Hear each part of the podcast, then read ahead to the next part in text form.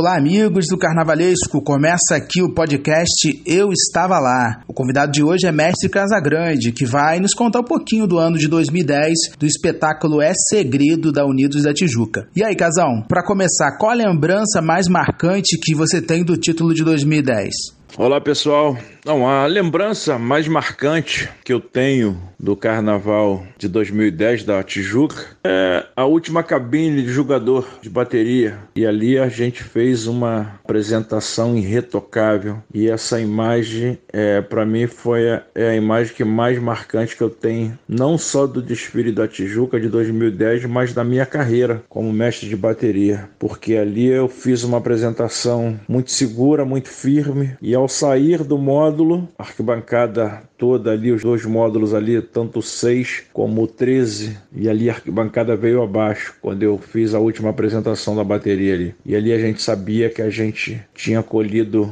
um, um grande fruto. Unidos não é segredo eu.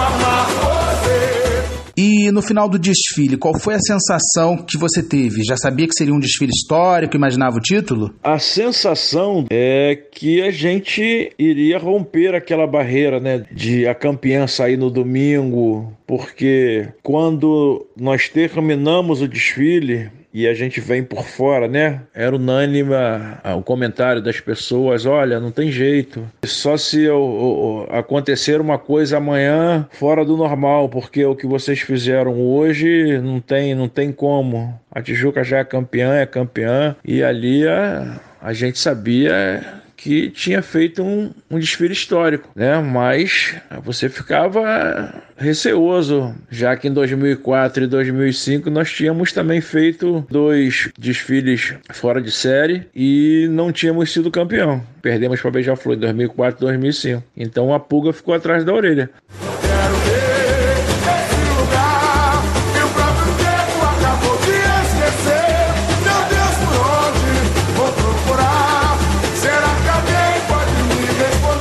A gente sabe que 2010 foi um ano de muitas inovações na Tijuca. Para você, qual foi a que mais chamou a atenção? Das inovações que a Tijuca trouxe naquele ano de 2010, a que mais me deixou impressionado, eu acho que foi a comissão de frente, né? Uma nova leitura de comissão de frente, um novo formato de comissão de frente, que até hoje as pessoas procuram seguir, né? Esse formato, né? De comissão de frente que tem que explodir, que tem que ter um algo mais, né? E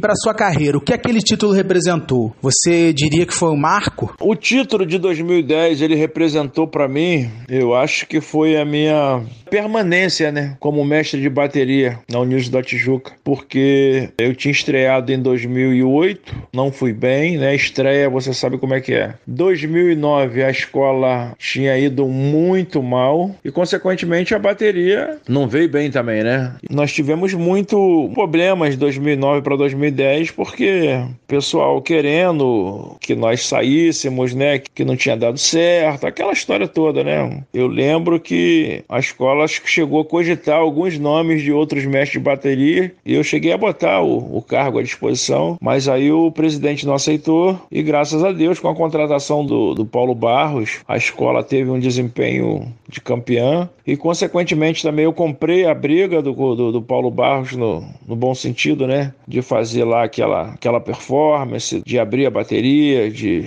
entrar o carro no meio da bateria lá dos mafiosos, aquela coisa toda. Eu acho que para mim foi a, a, minha firmeza, né, como mestre de bateria. E dali eu acho que a gente conseguiu fazer história, né, no carnaval. Bom, agora nós vamos encerrar com a bateria da Unidos da Tijuca ao vivo na pista em 2010, com o mestre Casagrande e seus ritmistas brilhando.